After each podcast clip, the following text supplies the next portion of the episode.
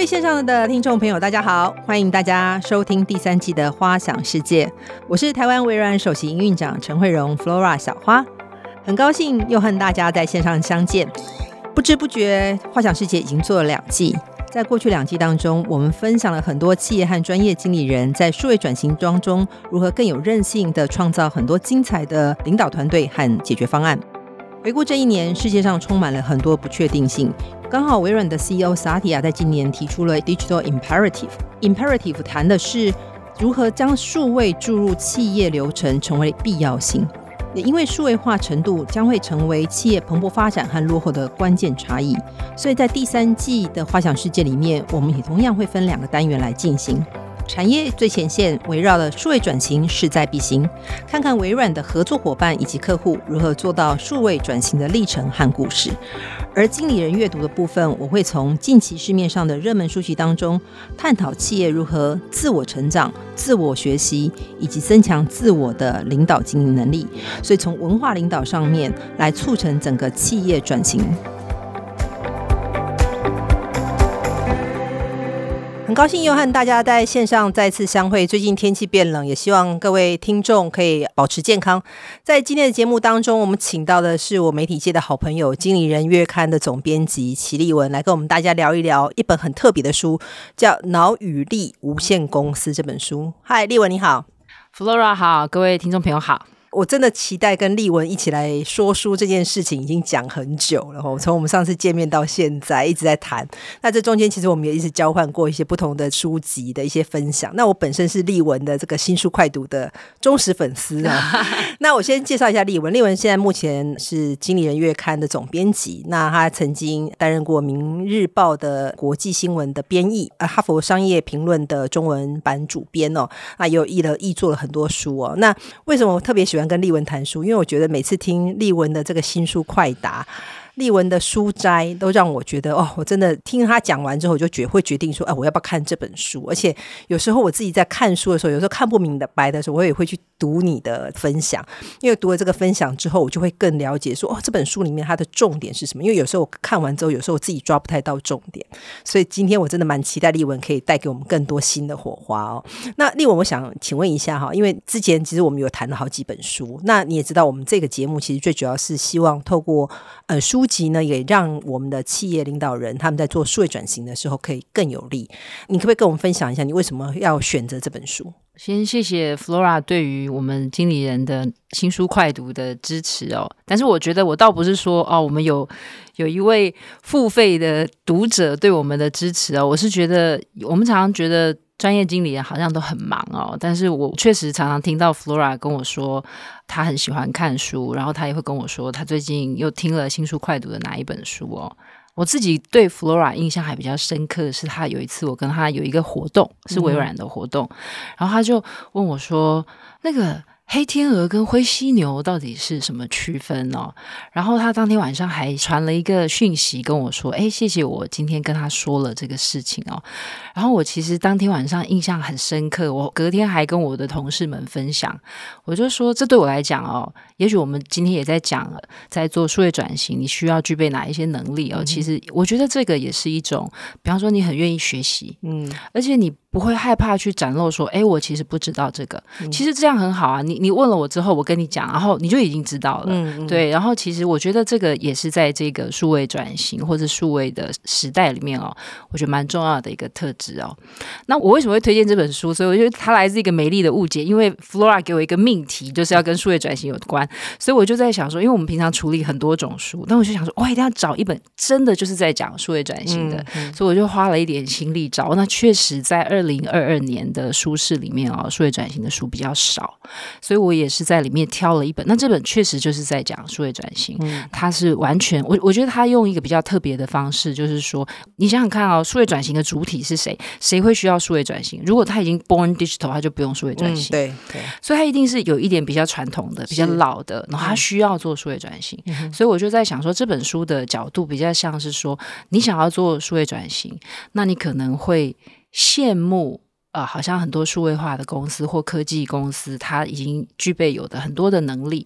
那这个就是属于呃，作者把它划分为脑这个部分。嗯、但是呢，因为你如果是比较传统的公司，或是你现在是比较大型的公司，被称为恐龙的公司，嗯嗯、那但是你也想要可以跳舞啊，你也想要灵活的舞动的话，其实你还有很多自己的优势。比方说，你规模很大，你资源很多，嗯、那这个就是比较利的部分。嗯、所以这个我就在想说，可能是让更多。的在呃传产啊，嗯、或者是说你的行业不是那么 fancy 的，然后但是你很想要迎上这个数位化的脚步，我觉得可以在这本书里面透过十个能力，嗯、脑与力的十项能力去检视自己。嗯嗯，没错。我其实我也跟很多客户在谈数位转型的时候，我们常发现一件事情，就是叫软硬兼施。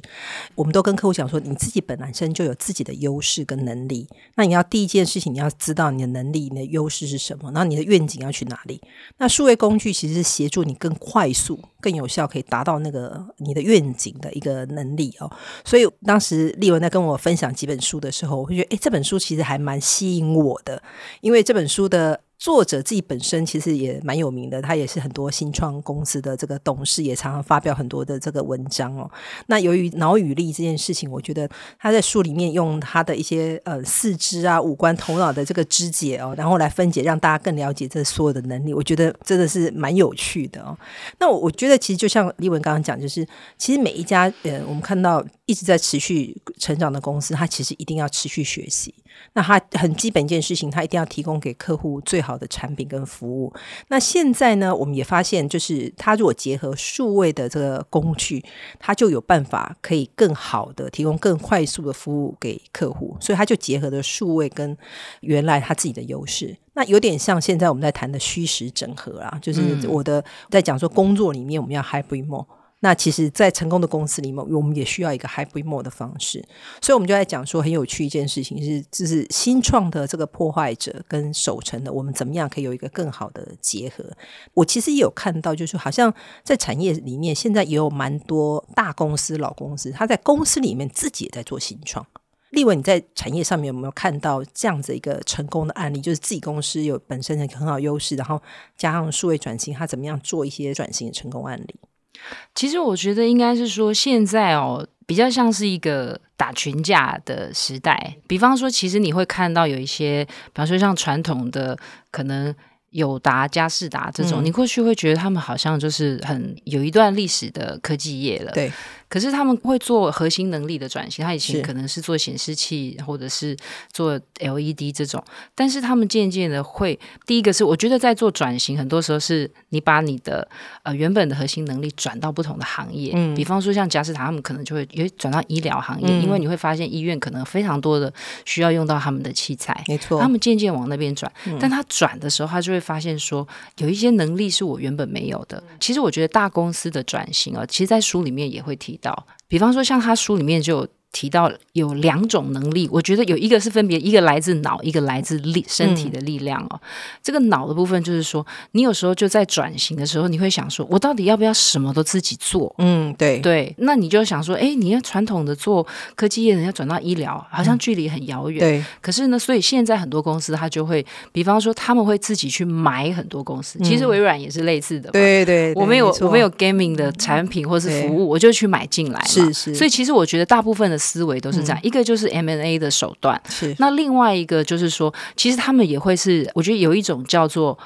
Corporate VC 就是我们，因为你会创投嘛，嗯、但是它是 corporate，它就是用企业的方式去赞助很多的呃新创公司，是，所以我觉得这也是一种方式。一种就是我把你买进来嘛，嗯、那另外一种就是我去支持它。嗯、那当然，我觉得在更多的有一种谈企业转型，就是这就是我们过去有一本是克里斯汀生的书，他在讲创新的两难，嗯、有的公司就在里面组一个新创的团队，那这种其实对很多公司是很大的考验，因为公司有既有的轨道要走。对，他在里面有一个新的服务，他可能三年五年都还看不到 return，、嗯、所以公司就里面的人也很痛苦，公司也不晓得怎么衡量它。嗯、那这个就是我觉得大公司有时候在推创新会转身比较难，嗯，所以我觉得大致上是有这样的方式，你要么就内部自己创新，嗯、要不然就是你就去支持新创，嗯、那你是透过。公司庞大的资源，那还有一种就是我是透过并购的方式。嗯、那我觉得他在里面谈这个脑跟力哦，一个就是你有力的话，你很有资源，你就去并购嘛，是，对，建你的生态系庞大的。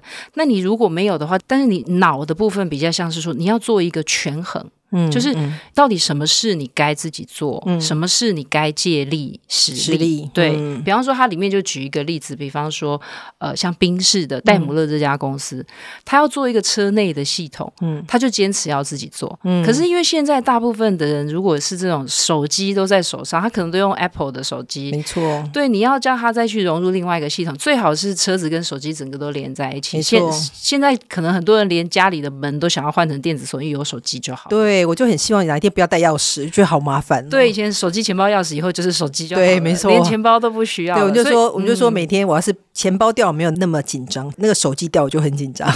对啊，所以我就觉得说，将来的企业在思考的时候，这个是我觉得资源到底是呃脑的部分，你要去权衡，嗯、就是说，哎，我什么该外界，什么时候该自建。嗯嗯、那资源的话，就是说，如果我资源够多，那我可以去透过 M&A 的手段，或者是我建立一个庞大的生态系。那你要会交朋友，所以我觉得大概的思维是这样。嗯、对，蛮有趣。刚刚听众听到我们在讲脑跟力，那我们来大概讲一下，就是他在书里面提到十种。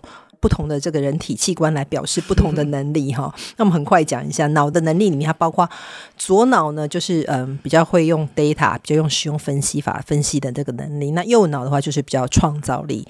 那另外有一个是杏仁核，它就是比较是同理心的部分。那它另外有一个专有名词是前额叶皮质，这是比较风险管理的部分。那另外还有个内耳是就是你要决定你要持有还是结盟，你的平衡到底在什么地方？所以这个。这是五个脑的能力。那力的部分呢，包括从脊椎开始是你的物流。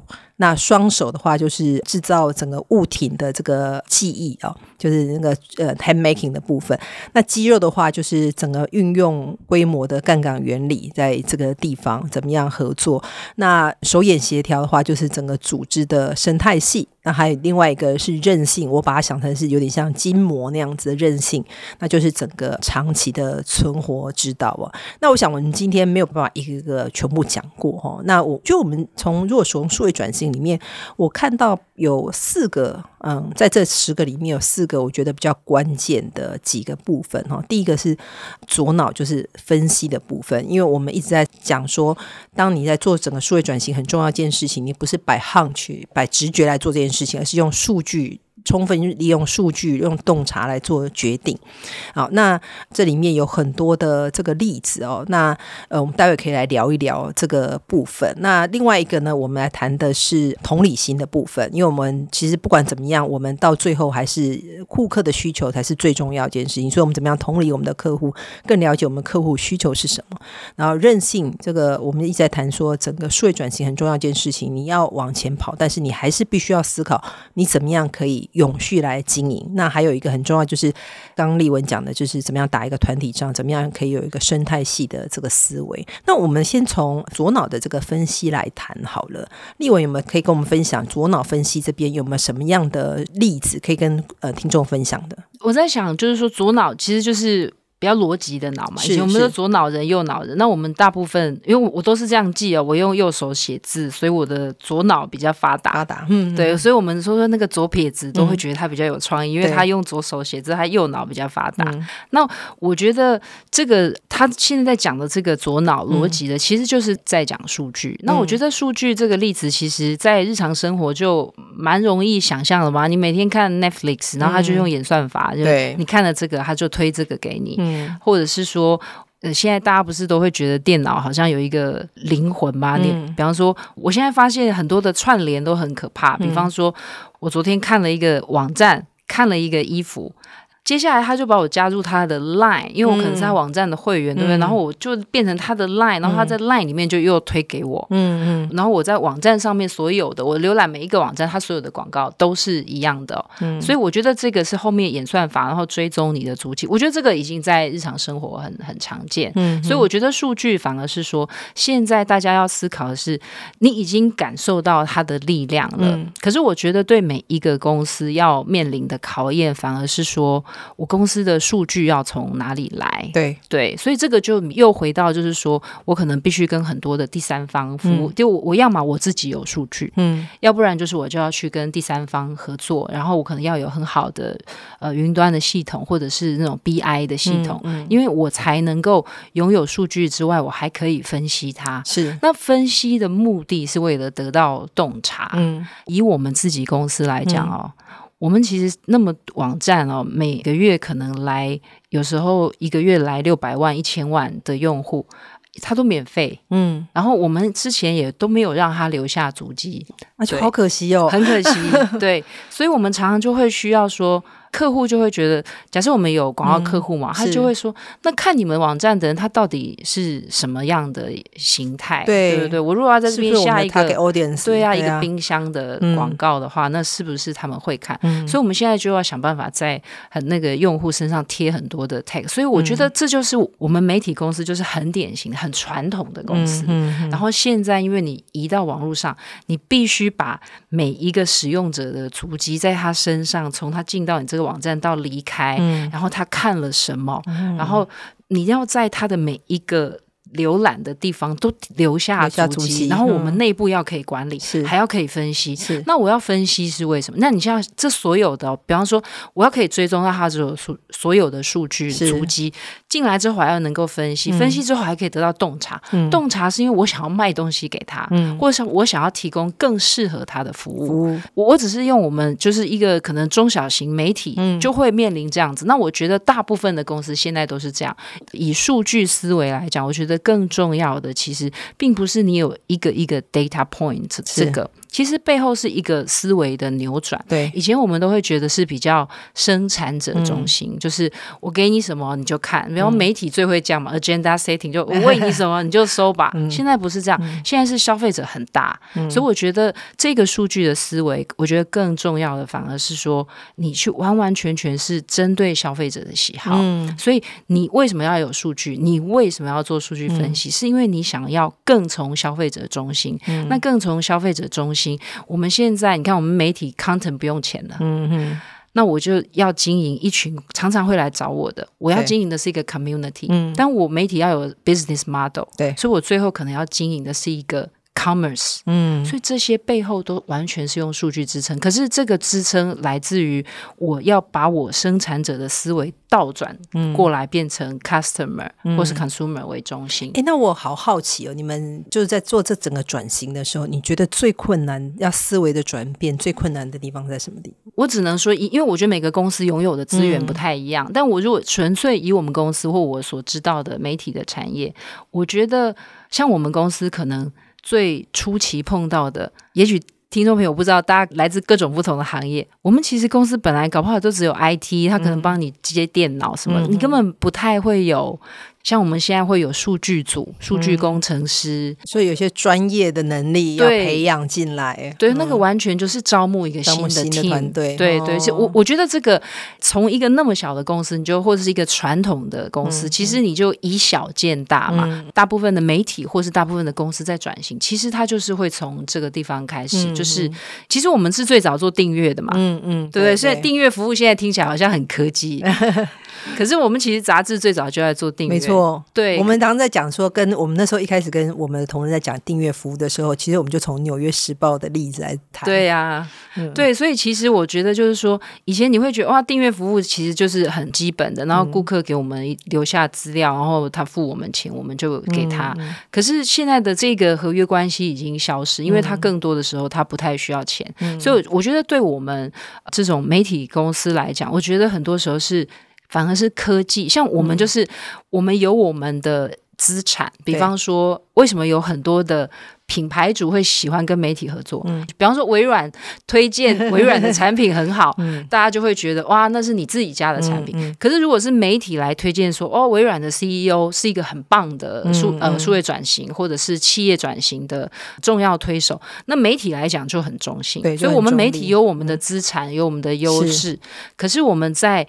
就是我们前面讲的脑跟力那个部分，嗯、脑的部分就是我们可能比较缺数据，嗯，对不对？然后我们可能这个地方，我觉得是大部分的媒体在转型的时候，我觉得碰到蛮、嗯、蛮大的考验。哎，谢谢立文的分析，我觉得这个很有趣，就是刚好谈到就是你们自己的力，就是原来的 content 跟很棒的这个 branding，你们的很好的这个 position，、嗯、那加上一些数据分析，其实你就可以抓到更好的客户的需求。那你刚刚也其实一直在谈一件事情，就是你。你要迎合客户的需求，因为现在客户其实是越来越大，所以这个也可以呼应到我们的第二个能力，就是杏仁和的同理心这件事情哈。嗯、那我也同意，因为我微软一开始在做数位转型，第一件事情就说你要 customer obsession，就是你要去了解你的客户。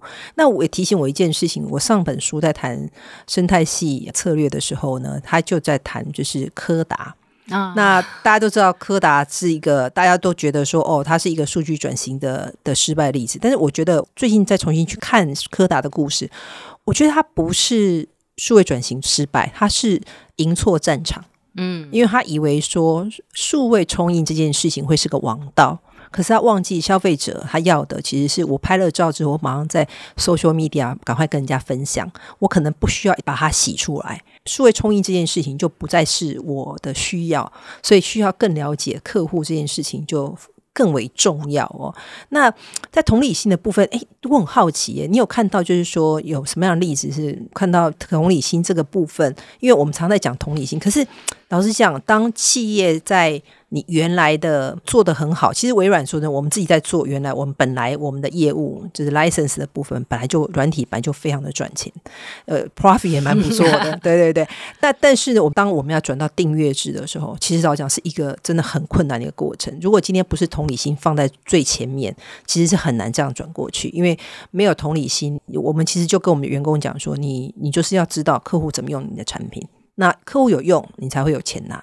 那时候我们就从我们的自己的 RBI，我们的业务的这个绩效奖金就开始改起，所以一开始我们也介绍到很大的反弹。可是后来大家做一做，就觉得说，哎，其实这是一件。还蛮快乐的事情，因为大家，我觉得，呃，我们一直相信人性本善啊，所以我觉得大家其实很重要一件事情是，你怎么样被 empower，然后被鼓励做一件对的事情的时候，他就会越来越开心。所以虽然刚开始有一些反弹，但是其实越来越开心。立文，你这边对于同理心这边有没有什么样的分享？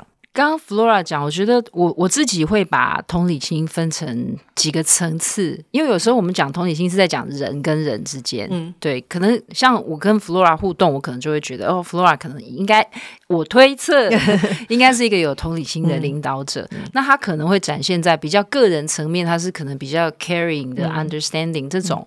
这个越来越多，我觉得谈领导力，或者是谈这种组织的转型也好，嗯、或是组织的经营也好，嗯、我觉得都会被认为是呃蛮重要的一个人格特质，嗯、特别是在你要做好一个领导者的部分。是但是你你要想同样的能力，因为我们刚刚是从顾客导向的思维来谈这个同理心，嗯、那他晋升把它提升到更广泛的是企业层面的话，嗯、那他就会很重要是。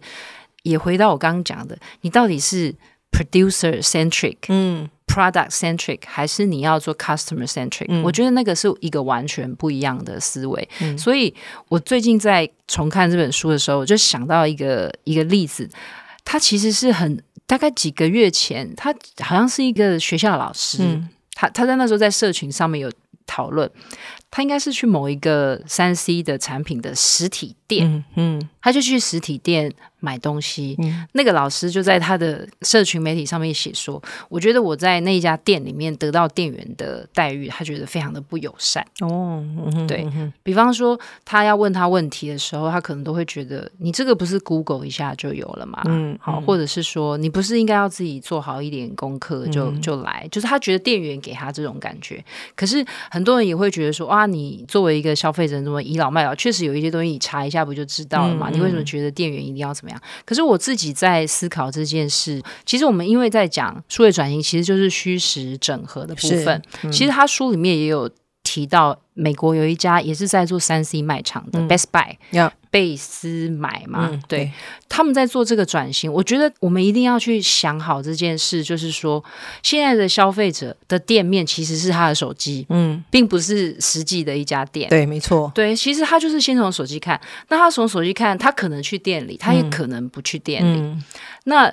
他其实基本上可以不去店里就完成他所有的消费。对，那所以你店要怎么样不被消失？就是因为我们在讲数位转型，并不是要把所有东西都搬到数位化，嗯、而是你虚实做一个更好的整合、更好的中销。对，嗯、所以你一定要在实体的店提供一个完全不一样的服务。嗯嗯，所以我觉得。那个 Best Buy 他们的思维就是觉得说，来到我店里的人，嗯，他就是不会用啊，嗯，他想要买一个音响的时候，他就是想知道这个牌子、这个牌子、这个牌子，或是这个手机跟这个音响结合在一起，所以他们就。打开所有的思维，嗯、就是我让所有的品牌都来我的店里，有店中店，嗯，这就是完完全全是消费者导向，嗯、就是然后你就会知道说，很多人他不会接，嗯，他连手机要跟那个音响 pairing 他都有困难，是是，他就不会出现那种就是。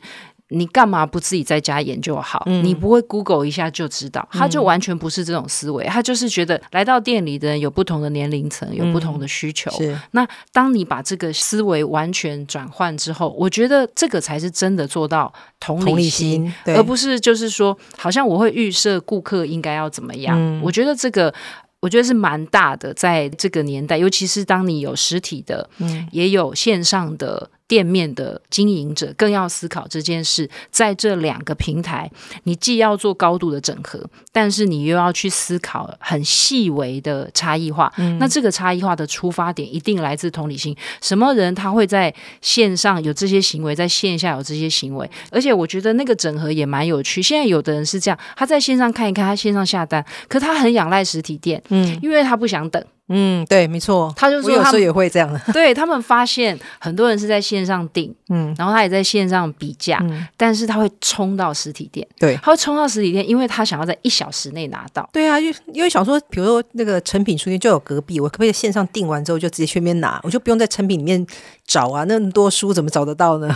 对，所以其实 Flora 这个例子就很好，他就说像成品这样，我们都会觉得他数位转型，因为他的网站的服务，就是说你虽然是。大型的传统的，嗯，可是你要想想看，成品有非常它的通路也很好啊，嗯、它的店面也很多，嗯嗯、所以它其实是更可以结合线上线下的优势，就是它可以就像 Flora 这样，他在线上看了，然后他实在是忍不住还要等明天后天送来，他走下去。立刻半小时内他就得到，所以这个就需要物流，就是他这本书里面讲的那个身体的脊椎。对，就你把物流做得很顺，所以你这个物流不完完全全是一个实体的世界，它其实是跟线上线下做更好的融合。嗯，那我觉得你就可以结合你的两边的优势。没错，哎，我觉得这个讲的很棒，因为。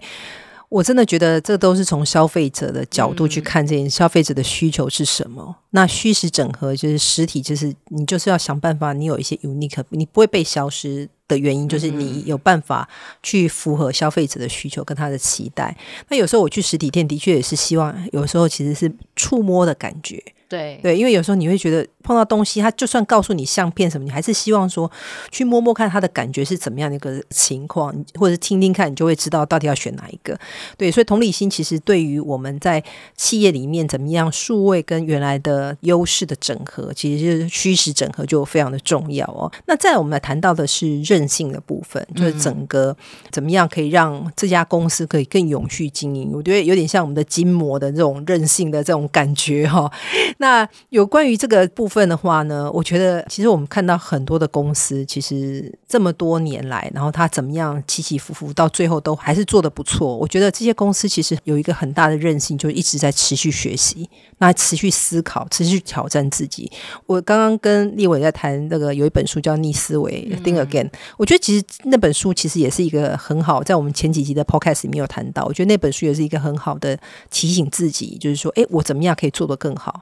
那从数据里面，我们可怎么样可以往这个方向走？那我们公司自己本身也是这样子。老实说，我刚进微软的时候，那时候其实公司的股价大概都二十几块了，很多年，一直到萨提亚来了之后才开始起来。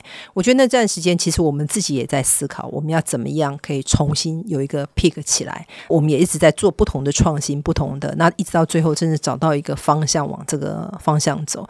那我我觉得微软算是很幸运，是我们自己本身就有很多的基础、很好的产品、很好的服务，可以让我们在这么多年的时间里面，我们还可以持续培养我们的能力往上走。可是对于企业来讲，它怎么样去培养它的韧性在这个地方呢？嗯，其实在这本书里面的。谈到韧性的部分，其实它里面真的举到一个例子，就是微软的例子。嗯、这个不是事先串通好的。对，那我觉得韧性大概在这几年，特别在疫情的时候，又特别受到大家的关注哦。就是你怎么挺过这些风暴？嗯、我最近。采访一家公司是瓦城，嗯、大家都知道，在疫情期间，餐饮业受到非常大的冲击。嗯、然后我在采访他们的董事长徐成义董事长的时候，他可能不经意的讲，但是我给了我一个启发。他讲了一个事，他就说，我们其实碰到很多的风暴，嗯，包括他从九二一地震开始讲起，嗯、然后他就说，其实地震那时候全台湾都没电，嗯，然后。他就说，他们那时候就在安和路上，他说他买了那种超大型的发电机。嗯，嗯，他就说，哎、欸，其实整条路都黑黑的，就只有他们有电。哇，真是开的哦。我们常常都会看到企业在碰到危机的时候一直在做应变嘛。嗯，他举这个例子只是在说，其实我们一直都算是一家还蛮会应变的公司，嗯、算灵活。然后接下来可能他就会碰到，比方说。二零零八金融风暴，金融风暴对，对，然后那可能就会有食安危机，嗯、对，然后还包括 SARS，哦，对，不对？SARS 那时候因为发生在台湾、嗯、中国或是特别这这些亚洲地区，然后他就说，其实他们那时候因为有那个经验，所以他就会知道说，哇，比方酒精啊、口罩啊，嗯、或是什么都要先准备好。嗯、所以他说这一次的 COVID 的时候。因为他们在对岸也有店嘛，所以他们他们其实很早就知道说，哎，有 SARS 的经验，然后我们应该要准备好了。嗯、你就会觉得企业一直都在面对这个所有的挑战，然后一直都在做准备。我印象比较深刻的是说。诶，你会觉得说，诶，都算很好啊。嗯、我们是不是最常要推崇企业，就是它具有应变的能力，嗯、然后超前部署？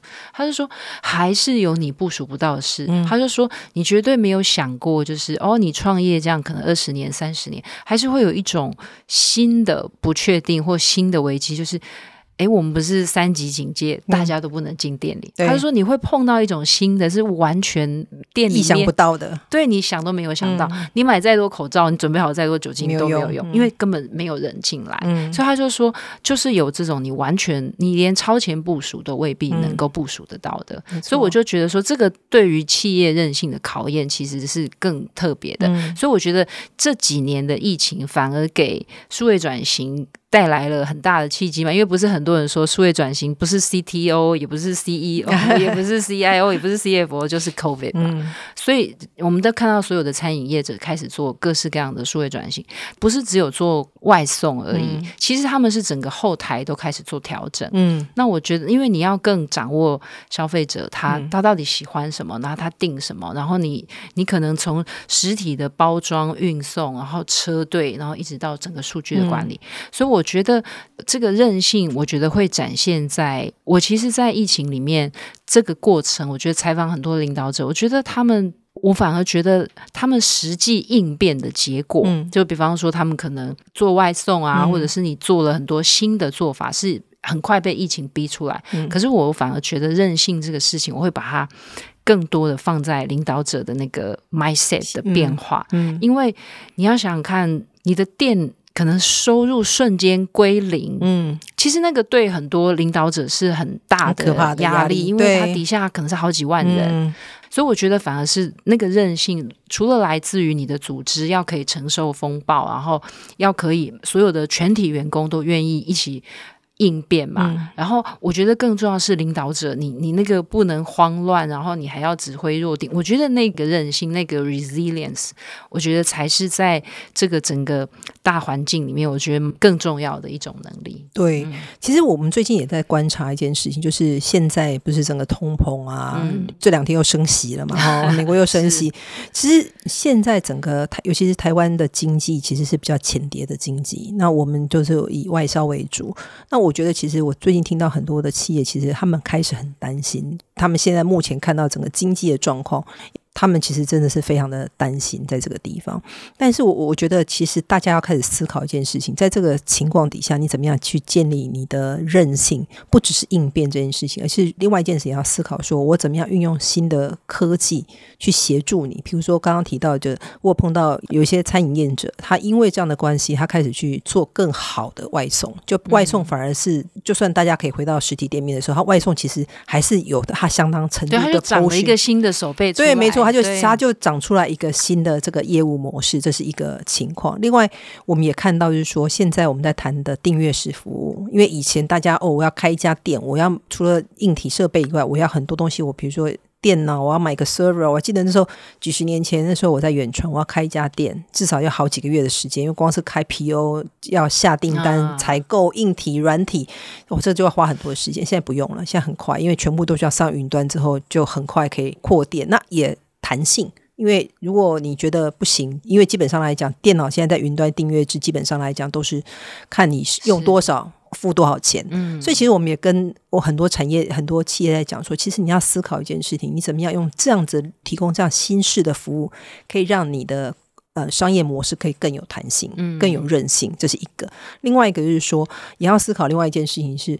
我们有现在有个口号叫 “Do more with less”，好，就是说，因为现在企业里面，我们就常跟我们的企业 CIO 讲说，你有没有想过，你到底下面有多少 IT 的厂商？嗯，如果你可以把这个厂商放在一个共同一个比较。安全的、信任的这个平台，比如说放在微软的 M 三六五上面，其实你可以省掉去 manage 这么多厂商的时间。其实相对来讲，就是在帮你省钱，在这个地方，我觉得这也是企业领导人其实可以开始在这个时候开始来思考的部分。那我们最后一个能力在谈到的是，就是手眼协调的能力。那他在里面谈到的是整个生态系的思维哦。其实，在这个生态系思维里面，就是我们现在常在讲的，就是在这个数位转型的时代里面，大家其实都要思考。我怎么样去打群体仗？那我有个很深的这个体验，因为我们最近台湾有一个议题非常的夯，就是永续啊。对，那我们今年六月的时候，我们 announce 微软自己的永续云嘛。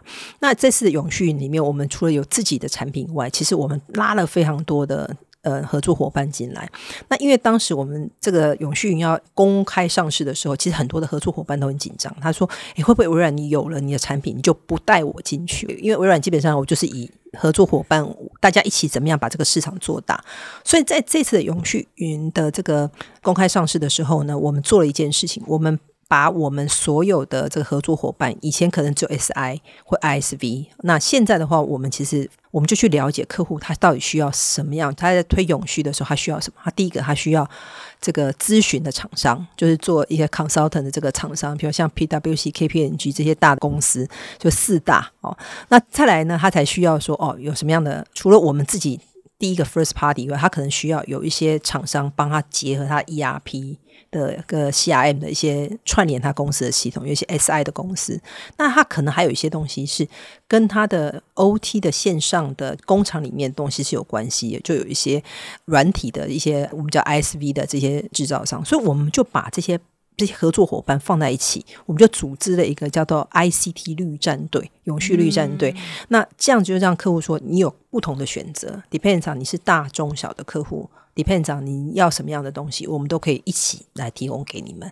我那时候我在看这本书的时候，我就想啊，真的是一个手眼协调的一个，因为它大家就是一个打群仗的这个时代哈。立文，你这边有没有什么样可以跟大家分享？我觉得 Flora 讲这个真的跟书里面讲一样，欸，哎，书里面有一个例子，我觉得真的跟你刚才讲微软的例子一模一样。他讲的是 Google 的例子。哦，OK，他就在讲说，因为 Google 不是有那个 Android 的系统嘛，那他就让全世界很多不同，比方说小米，然后你都用他们的 Android 系统去开发手机嘛，那可能三星也是用 Android 的系统作业系统，但是。听众朋友应该知道，Google 自己也有手机，嗯嗯嗯，对他们自己推那个 Pixel 的时候，他们确实有很多这种 OEM 厂商会说：“哎，你自己要做手机，那你会不会跟我们是竞争的？”嗯嗯，所以我觉得，我觉得 Flora 举这个例子也很好，我们刚好把今天我们讲的几个。概念把它串在一起，嗯、就像刚刚 Flora 说，你微软自己推这个服务，嗯，然后别的厂商会觉得，哎，你跟我变成竞业，嗯，所以我觉得现在的这种生态系的概念哦，我觉得他在书里面有提到一些，可能最近也蛮常听到的词，就是 friend 跟 enemy 合在一起叫 frenemy 哦，我们是朋友，我们也像敌人，嗯嗯，或者是竞合嘛，嗯、我们又竞争且合作，嗯、对不对、嗯、？competition 或者是 cooperation，、嗯、对不对？其实我觉得这个就是这个年代做生意的一种逻辑。然后还有一个，我觉得这个当然竞合啊，或是亦敌亦友。那还有一个就是我们一直讲的，就是说比较是从。客户导向，嗯，你不要再那么从生产者导向。如果我的逻辑都是所有的客户不管要用什么服务都要向着我微软来，那你就会知道你只有你自己，你不会有朋友嘛，嗯、因为所有人都是敌人。对，没错。可是对顾客来讲不是这样啊，顾客我喜欢的作业系统有这一个，有这一个，有这个，我本来就会在里面做比较。嗯嗯、当你是把自己的思维转向转过来。用顾客的角度来看，你就会知道他渴望这个世界的选择是这么多的。没错，没错。对。可是如果你只站在其中一家，你就会觉得说，你们其他人都不应该跟我抢嘛，嗯、你们只能用我这一家。嗯、所以我觉得把这两个竞合的思维，还有你从生产者思维转到消费者思维的时候，我觉得你就会知道说，你不可能满足所有消费者的需求。嗯。然后你一个公司也不可能。具备所有的能力，没错，没错。对，那你就会很像去帮顾客买东西。嗯、其实你刚刚讲的永续这个服务就是这样。对，我帮你去买你需要的嘛。嗯、你你喜欢 A 加顾问好，我帮你找；你喜欢 B 加，我帮你找。对、嗯。但是呢，最后这个 total solution 就是我创造的价值。所以这就是大公司有的资源。我就是有能力把这些 partner 串进来。嗯、所以我就说，我们这次谈数位转型，很多时候我们会常常去羡慕。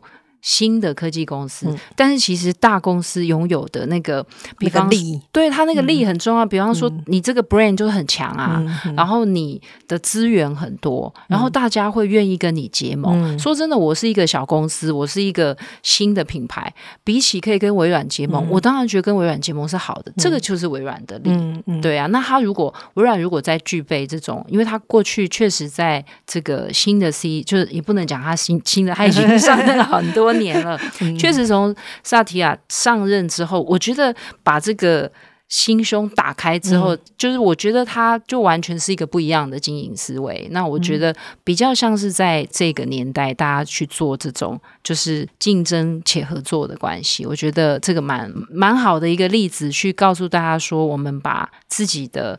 本来我们都是垂直很强，嗯嗯、但是你慢慢的要做有一种水平思维，没错，然后把它整合起来，我觉得这个才是对消费者最好的。对对，没错。而且我们现在也把永续云这样子的一个经验，我们也把它放到我们的，像我们今年有很多的产业云解决方案，嗯，就包括我们的制造，包括我们的金融，还有我们的医疗体系，我们都把这些东西串联在一起。嗯，那我的确我自己也在思考一件事情，是艾森微软这样一家公司。我们自己常常觉得我们有我们的使命，嗯，因为我们的 mission 就是希望可以让所有的组织跟人都可以赋能更多，可以实现更多嘛，成就非凡。那我们一直觉得说，哎，我们真的有这个义务要把这些东西串联在一起。所以谈完刚刚几个这个关键的这个能力啊，那所以我觉得我们做一个点 summary，就是我觉得很重要一件事情，企业领导人第一件事情要盘点自己的优势，就是自己的利是什么，然后思考看看你要找什么样的盟友，你才可以强强联。联手一起来创造一些新的能力，然后才能够加上你看你要加上脑里面的哪些能力进来，然后才有办法来一起来，等于是真的是能够来创造哦。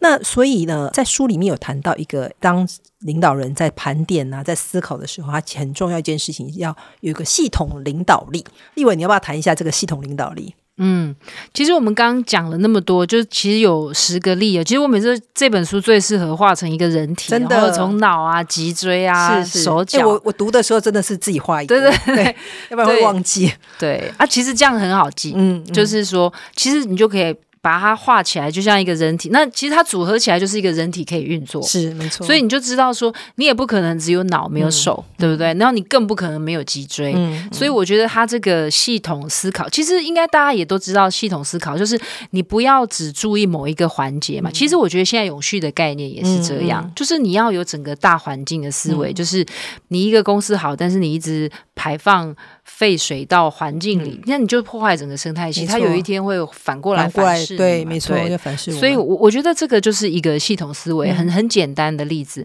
嗯、那我们今天讲的这个五个跟脑有关的，五个跟身体有关的力，那你就知道说，最理想的状态就是呃，我们实体跟虚拟可以整合在一起。嗯、那其实它就是一个系统的思维哦。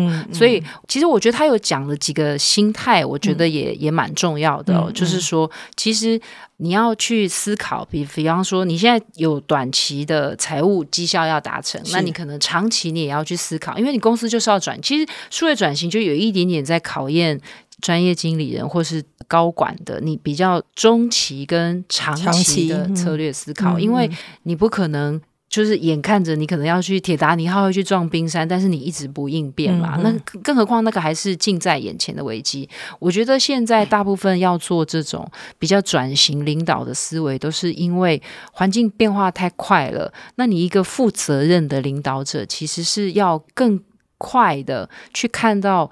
当然，我就要看得很远，其实那个太打高空。嗯、但是我觉得至少为一个。组织打造一个有韧性的体制，嗯、我觉得这个会是他就会需要具备这些呃系统思考的能力，嗯嗯嗯、因为不然的话，你一直在实体做的很好，但是你没有办法因应数位时代的变局，那你就是没有系统思维嘛，你就是一直把我这个垂直市场做得很好，然后你都忽略了整个环境的变动，或者是你一直很坚持，它里面还是有提到，比方说像特斯拉最近很红的这个伊隆马斯克，嗯、他就是还是。很典型，他就是很特别的一个经营者。他的特斯拉也都是自己做，他也不一定要结盟的。嗯、他们说，有的人说你把特斯拉拆开来，你以为你可以复制它很多元件。他说没有，你你把它拆开来之后，你就会发现说，哇，你还真没办法复制它。他就是一个很特别的例子。嗯、但是，他是不是可以成功？我觉得我们还可以用很长期来看。对，但是呢，我觉得大部分的组织现在就是，不管你原本在实体。的市场里面已经很厉害了。嗯、那其实我觉得，比方说他书里面提到像 Visa 这样的公司，嗯、他们就是在原本的支付市场。那你看现在金融业这种 FinTech 早就是十年来、二十年来受到那么大的冲击，那他们要怎么在里面？不但要同步做创新，对，然后他也要把原本的服务再巩固的更好，更好。所以他就有讲说，我就是要运用我原本的优势，嗯、比方说，大部分人看到 Visa 还是信任的、啊，对，没错。然后他们在可能杜绝这种诈欺啊、嗯、防弊啊，他们还是很还是有很有力量。对，那他们要去硬康 Flora 就有问我，就是你大公司要做创新，他还是会去做很多，他还是投资很多新的支付工具。嗯、我觉得现在就是一个双轨并行。所以本来推荐 Flora 谈 另外一本就是。谈双轨转型，嗯、嗯就是因为大部分的公司，它不是凭空跑出来，它凭空跑出来，它现在基本上都已经天生就是比较是数位型的公司。嗯嗯嗯。那我觉得对台湾很多中小企业或大型的传统公司来讲，他们面临的确实就是在原本的，我不但要做得更好，嗯、我还要在新的地方我也要有角色。嗯、所以我觉得这个才是我我觉得在新的时代里面一个要有系统思维的。领导者他比较有机会在这个数位科技的时代胜出。嗯嗯嗯，好，很谢谢立文今天带来这本书哦。那我觉得透过脑与力的结合，还有我们刚刚谈到的这个系统领导强调的这个技能呢，我觉得还会让企业领导人在整个数位转型的时候，能够真的很成功来转型。那我觉得在这个书里面，其实还有一件事情，我要提醒大家是重要的，不只是这些方法，重要一件事情，还有一件事情是心。因为你的心、你的思维怎么样，其实会去决定你的脑跟你的力。那这样的话才有办法做平衡，才真的是永续经营的这个关键。那我觉得台湾很多的企业其实都有非常强的优势。那经过过去这么多年的大改变，那现在目前还能够存在的这个企业，我觉得都有非常棒的这个优势。所以大家要思考一件事情：你的力是什么？那你怎么样去加入新的盟友？你怎么样去加入一些新的数据洞察的能力？去用心观察，然后统领你的客户，那这样才有办法去找到对的战局，然后让我们的整个平衡，呃，整个脑与力跟心，然后才有办法真的让企业可以永续长青哈。那希望透过今天的分享，也能够带给各位领导人在未来持续成长，然后以及持续的胜出。那今天谢谢俐文的分享，那我们花想世界，下次次。再见，谢谢，拜拜，拜拜。